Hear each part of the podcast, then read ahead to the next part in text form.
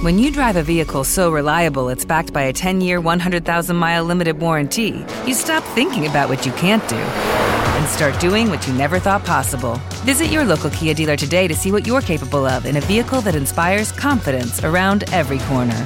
Kia, movement that inspires. Call 800 333 4KIA for details. Always drive safely. Limited inventory available. Warranties include 10 year 100,000 mile powertrain and 5 year 60,000 mile basic. Warranties are limited. See retailer for details.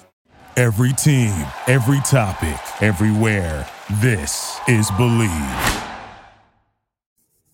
All right, everybody, welcome into another edition of the Big Ten Show brought to you by Jacobsen Seed Company, the people that make your field yield so much better. The hybrid advantage. Check out our good friends at Jacobsen Seed Company. Listen, they're all about the integrity of the seed. I'm a guy that loves to eat food from the fields of this country. And I know for a fact that they will be putting more food in places I want to eat based on the fact that you're going to get 50 bushels per yield more by working with Jacobsen Seed Company. Listen, it's like, as I said last week, getting a Big Ten lineman versus a D2 guy. It's all about getting the top quality, and Jacobsen Seed Co. has you covered. Yes, it is only me, not Mr. Adam Carriker. He just takes so much time off in the summer. Must be rough. While I'm sitting here working away as only the hard workers can. So, today on the show, we're going to go back a week. We're going to go back before we go forward. And we're going to talk about what just happened at Big Ten Media Days. Now, listen, there's all kinds of storylines. We know there's more than 10 teams in the Big Ten, but for these purposes, Big Ten show, we're going to go with 10 storylines from the Big Ten uh, Media Days last week. And we got some quotes for you. Uh, we do have some reactions from yours truly. And I'm actually going to take one of these topics and give you the impersonation of what I think Adam would have for this as well. So we start at number 10. And these are in no particular order. Again, just going from last week's Big Ten Media Days and everything that unfolded throughout the process. Wisconsin quarterback Tanner Mordecai, he described Wisconsin's offense as follows, and I quote dynamic, fast, explosive, more balanced than people think. We're going to take shots. Now, in the past, we have seen Wisconsin's offense, the bread and butter of that, be the big uglies up front and those guys paving huge gaping holes as if it was the Grand Canyon to run through for those dynamic running backs there at Wisconsin. It's going to be different with Luke Fickell. We know that. But as you listen to the comments coming out of Badgerland, it isn't going to be 80 20 in Madison, pass heavy. It's going to be balanced. But when you see them take shots, it's not going to be dink and dunk five yard outs. It's going to be taking shots downfield. Creativeness, I think, is going to be a big part of what they do offensively. And as Adam and I have talked about a lot through this offseason, Luke Fickell, I think, is a great fit for what they're trying to do right now in Wisconsin. I think he's going to take that program, which is established and, and really good at football, to another level in today's ever changing college football world. But I love those words. Let me repeat those dynamic, fast, explosive, more balanced than people think. We're going to take some shots. I think Wisconsin fans from an aesthetically pleasing standpoint are going to like what they see on the field. It may take a year or two till they ultimately get the guys they need to accomplish that task. But I absolutely love the hire Luke Fickell, the way that they're bringing in some of his philosophies that he used at the Ohio State as the head coach at Cincinnati. And they're, they're going to make sure that they stay somewhat balanced because they're going to still recruit a lot of those guys that can, you know, create those Grand Canyon like holes. But I can't wait to see some of these big plays from Wisconsin this year and moving forward. At number nine, speaking of Wisconsin, guy that filled in last year as the interim head coach, Jim Leonhard. He went to Illinois as the defensive coordinator under uh, a guy that we know knows Wisconsin because he was the head coach prior. And so here's what Bret Bielema said about his new DC, Jim Leonhard, last week at Big Ten Media Days. Come in and learn from us and let us learn from you. I'm excited because his defensive mind and mindset is unbelievable. I think Wisconsin was looking for an offensive change. And I think the reason why Jim Leonhard didn't get hired was because they could get a guy that had some head coaching experience in Luke Fickell, but he was defensive centric. Now he's going to go on, I think, and have a lot of success here at Illinois. And then I think he's going to get that, that head coaching job somewhere else. It may not be in the Big Ten to start, but more of like a place like a Cincinnati that's now going to be in a Power Five, but wasn't at the time. I think this guy had the the buy-in of the locker room. He's going to step in and have immediate credibility from his playing days at Wisconsin. Bielema knows him as well as anybody, and his defensive mindset, as Bielema said, is, is spectacular. Illinois is a team that surprised people a year ago. Now they had some drop off, but I think moving forward with Illinois and Bielema and Leonhard, man, it's gonna be tough to score some points on that team. I think they're gonna control the clock a lot. And that defense is going to set them up in some opportune situations. I absolutely thought it was a home run hire for Bret Bielema to get Jim Leonhard in the offseason. And I think that you saw sort of the excitement when he was asked about Jim Leonhard come out for Bielema last week at Big Ten Media Days. Again, the Big Ten show. No Adam Carriker this week. I am Jeff Turn. Uh, this show is, of course, brought to you by Jacobsen Seed Co. Um, at number eight, PJ Fleck last week had to answer some questions that I know he didn't want to answer. There was a piece that came out last week detailing a couple of former players' allegations about sort of the culture within the Row the Boat Nation. Doing the Row the Boat. Sorry, you can't see it. The Row the Boat Nation of, of Minnesota. And some called it a hit piece. Some were alarmed and said, "Oh my gosh, we have a do we have another Northwestern on our hands?" I, with these stories, am not going to get on the record and say I know all the facts. But watching last week, the reaction comparable to even most recently with Northwestern, drastically different, right? Like you didn't see the masses come out and defend Northwestern and Pat Fitzgerald. There were players that did. And as the reports continued to come out and we started to see more and more and more from that situation, I think some of that died down a little bit because it became very serious stuff. There were no allegations of sexual misconduct or hazing at Minnesota. There's this thing called the Fleck Bank, where apparently, if you get enough points or money within the Fleck Bank, um, you're, you're, you know, you get in trouble, you got a little bit of leeway. I don't see the problem with that. Uh, also, I saw a overwhelming support for PJ Fleck from players, from players' parents, from coaches. Like, I'm not going to say that this thing was fabricated, fabricated because I think everybody that was interviewed as someone that was involved in the story has their own opinion and ultimately lived experience. But I think PJ handled it very well. Um, he called the toxic culture allegations baseless. And he used, I think, a lot of that support from social media to back up what he was having to say. Now, full transparency, I went to the University of Minnesota for three years before finishing at Tennessee State. Shout out TSU. But listen, PJ Fleck and Jerry Kill have done way more for winning than their predecessors, whether it was Brewster or Glen Mason. They have done more for that program as far as the last few years building up uh, that new athletic facility for the players to train in, the brand image, and ultimately the money that's coming into that program. Recruiting much better under PJ Fleck than it's ever been before. I don't think you continue to get those players to come there if there is, and we all know this, rumor circulating about that there is a toxic environment. I'm not calling it a hit piece. I'm not calling it completely made up. But PJ Fleck called it baseless. And at this point, with all the support that he has got, it leads me to believe that there were some isolated incidents where players did not like what was going on with the way that they were treated in whatever form. It wasn't the masses and it wasn't the kind of situation that is currently at Northwestern. Let's go to Michigan State next. And Mel Tucker, year one, man, exceeded expectations. And he got a piggy bank dropped off on his doorstep along with a dump truck full of cash. Second year, boom, fell on their face. Their quarterback, Payton Thorne, transfers out. And now they have a little bit of a quarterback battle. But I don't think it's so much of a quarterback battle after what we heard last week from Mel Tucker.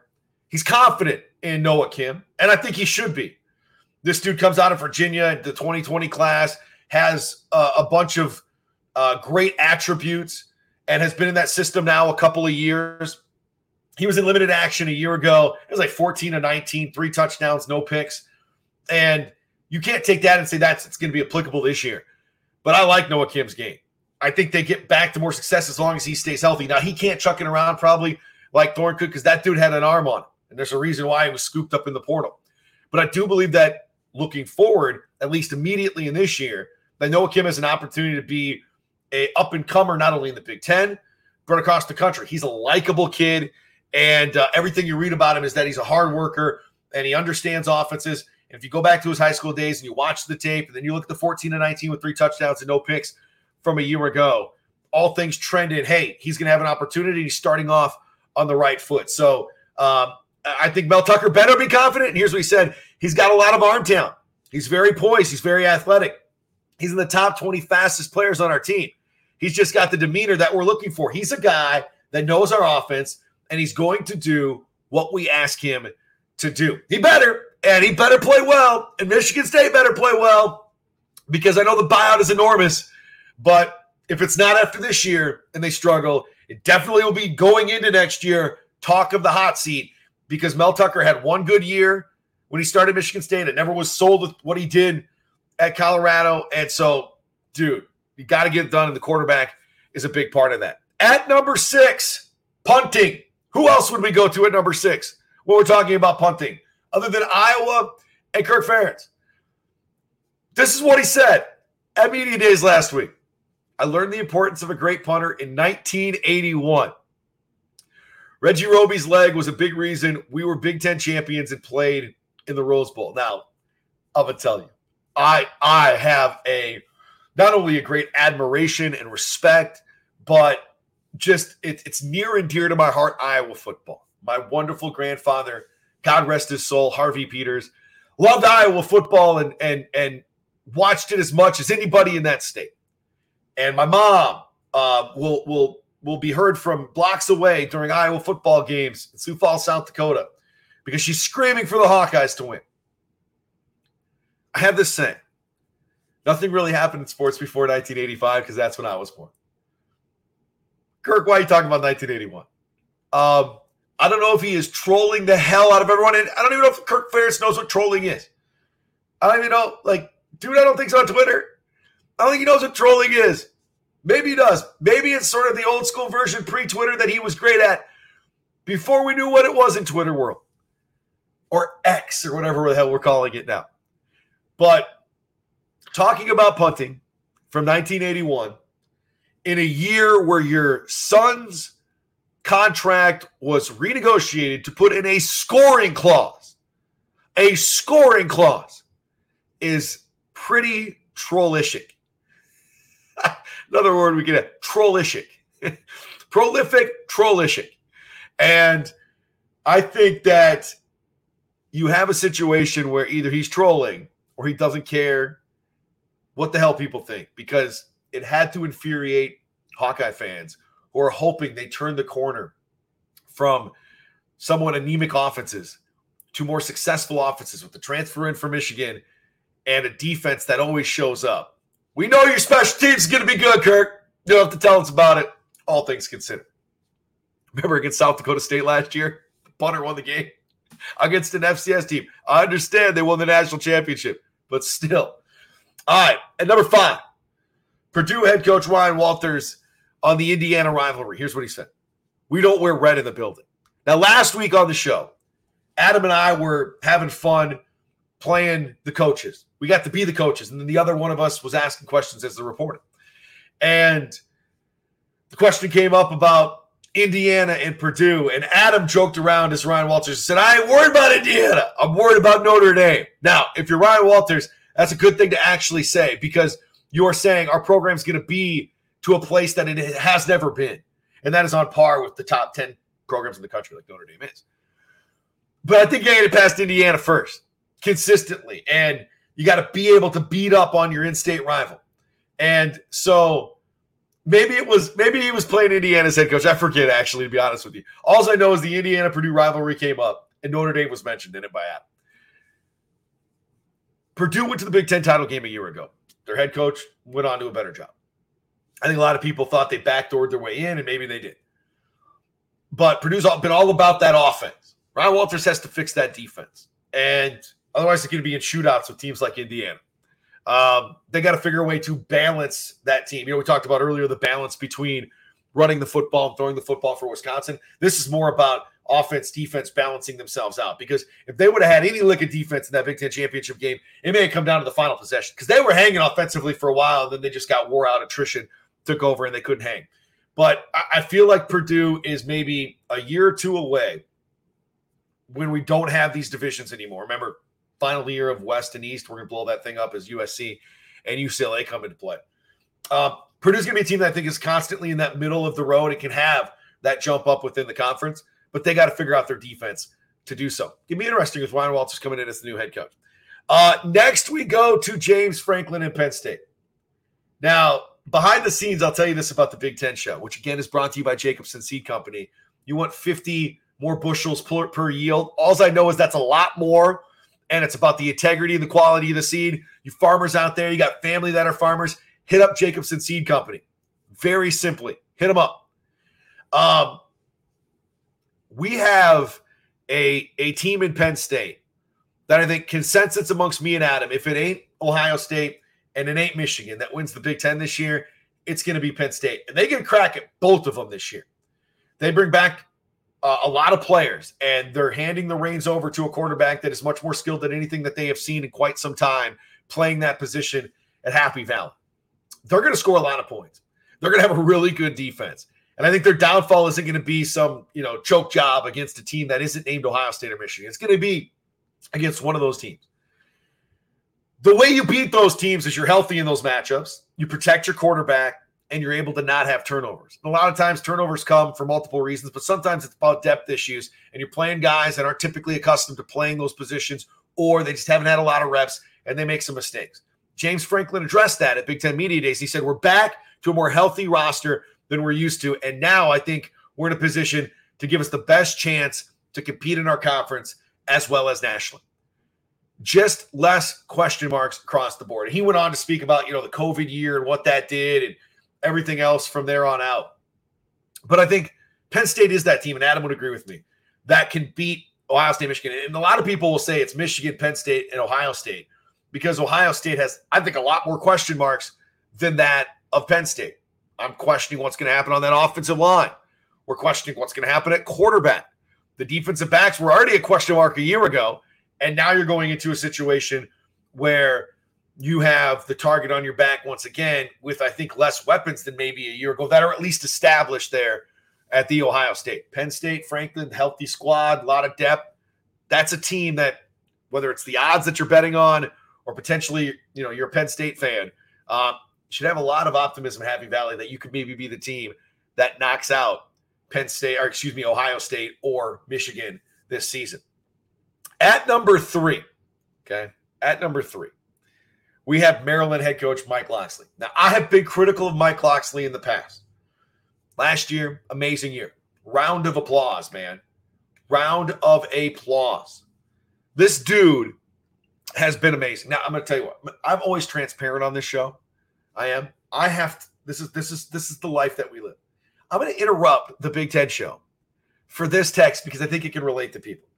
Uh, I just got a text from a friend of the family that is that that has a has a son that hangs out with my son. They're all hanging out right now. I just got the text. Is it okay for your son to have a happy meal? yes, feed my children. feed my children as much as humanly possible. Take them to McDonald's. I want to put yes, Y E S in big letters, but the, I, I did this on local radio. I've done this on national radio. I interject my life with everyone else's lives uh, because we all go through it and we get interrupted in our jobs sometimes based on our children. And the text I just got was, "Can my, can your kid have a happy meal?" Yes, feed my child 100%. Go ahead. Now you don't have to do now. I have to go back to my notes because I had to send that text. All right. So Mike Locksley, back to Locksley. He deserves a round of applause. Last year was amazing. Um, I don't know if I'd go this far though with Mike Locksley because, like, if you look at the record prior to last year, um, it was crap. It wasn't good. I don't know how he kept his job. Sometimes I don't know. How he got another job. To be honest with you, uh, but he did, and he's great work by the Maryland uh, administration for believing in Mike Locksley. Listen, sometimes the outside doesn't know shit, and in this case, I probably did. Uh, I probably didn't know what I needed to. So here we go. Our program is at a point finally we can say we are going to compete for Big Ten championships. You haven't heard me say that in previous four times I've been in front of you guys, but I think now is the time. I think he feels good about what Purdue did last year. I think he feels good that they're going to be eventually going to non divisions. and take the top two teams. Although me and Adam, we talked about this. I'd like to see like a top six playoff, top two teams get a bye. You know, three, four, five, and six play. Winners move on to take on one and two. Bam, we get like a, a little short term version of a playoff. But if we don't go to that, it's gonna be the top two teams in the conference. They're gonna play for the championship, and he sees opportunity there. Big how the sh- schedule shakes out, um, what they can do by building that momentum there, Maryland. Listen, the Beltway is a great place to recruit. I don't think people realize how much good football is in that Virginia area, in that Maryland area. Um, there is a ton of great high school football players. And I think if you're Maryland, you've always had the slick uniforms. Adam calls them race car helmets, but they can have some good football. And for their sake, they're going to have to do so by not having turnovers, by, you know, in games where they're 14 point underdogs, pulling off the upset. Uh, that's how that's how you eventually start to gain that traction. And Maryland's dude, they are not on track right now to win Big Ten championships. Sorry, Mike. But I do believe you are in such a better place now than you were three years ago that you deserve a round of applause. We got two more to go here. Harbaugh suspension at number two. We all heard this news four games, going to miss the start of the season based on some NCAA investigation. I have a philosophy about the NCAA. They're an organization that can make as much money as humanly possible off the backs of student athletes until they no longer can. And I don't buy anything at the top that they're selling us about the betterment of student athletes, whether it's NIL, transfer portal. Crap, you guys lost power and you're pissed about it. I do think that in this case, Harbaugh is getting railroaded into a stupid situation that he has to miss games because he didn't want to talk to the NCAA about buying a cheeseburger, whatever the hell it was. Jim Harbaugh shouldn't be suspended for a damn game. And I don't have a problem if he flips the double bird sometimes to the NCAA with his quirkiness because he doesn't like the way that they operate. I feel that way a lot. I think a lot of fans do. I've always been a proponent that we get rid of the NCAA at the Power Five level. They have autonomy, anyways. Let them run the show from an enforcement standpoint, whatever. That's probably not going to happen. Regardless, don't care. They have they have dropped the ball on so many investigations over the years that it just makes no sense to me that they continue to have this power, at least at that level. Now, I've heard from co- coaches and administrators at the D2 level, the D3 level, it's a different world. We're talking about the Big Ten and the Power Five. It's a different world there, too. And so I feel that in this case, Harbaugh's getting screwed over. He couldn't talk about it last week. He he dodged Pete Thamel's question, which was so eloquently put. I thought a great job by Pete of ESPN. But um, I think it's a meaningless suspension that they did to show that they can still wave the iron fist of power. I don't care. Harbaugh should be coaching, shouldn't be suspended. Find him and move on. And number one, Matt Rhule. And this is where I'm going to play Adam.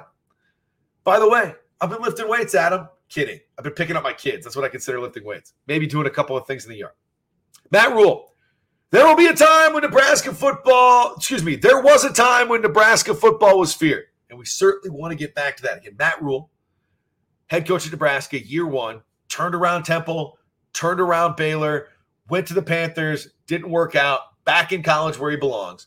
There was a time when Nebraska football was feared. We certainly want to get back to that. Now, I ask you the question is it reasonable? I'm going to be at him for a second. Do you smell what Nebraska's cooking?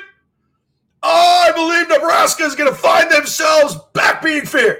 Because when you think of football, you think of Nebraska. Black shirts, Osborne, Frazier, Carriker. You think of Lincoln, Memorial Stadium, and you think of championships. Championships that we won by being feared. Now I believe that Nebraska football is going to get back to being feared. It may not be this year, but Jeff, it will be sooner rather than later. Huh. I've got it with Adam, the Jeff Turn version. Um, I think football is the best when Nebraska's good. I grew up as a Miami Hurricane fan, not liking Nebraska because all my friends did. I still have always had respect for the program. And I think when I really gained a different level of respect for the program was after the glory days. It was when I was working at SiriusXM College Sports Nation for the great Bill King. And we were based out of Nashville, worldwide show on SiriusXM. And other than some of the SEC calls from the Bama folks, the LSU folks at the time, the program that checked in the most was Nebraska. I was always shocked that we were getting a call from Kearney, Nebraska, Lincoln, Nebraska, Omaha, Nebraska, fans from all over the country driving truck that love Nebraska. And that was back in like 08, 09, 2010. That's not when they were in their glory days. But that's still the brand that exists in this in this college football landscape. When Nebraska is right, they can get people to go there. The middle of Nebraska in the cornfields.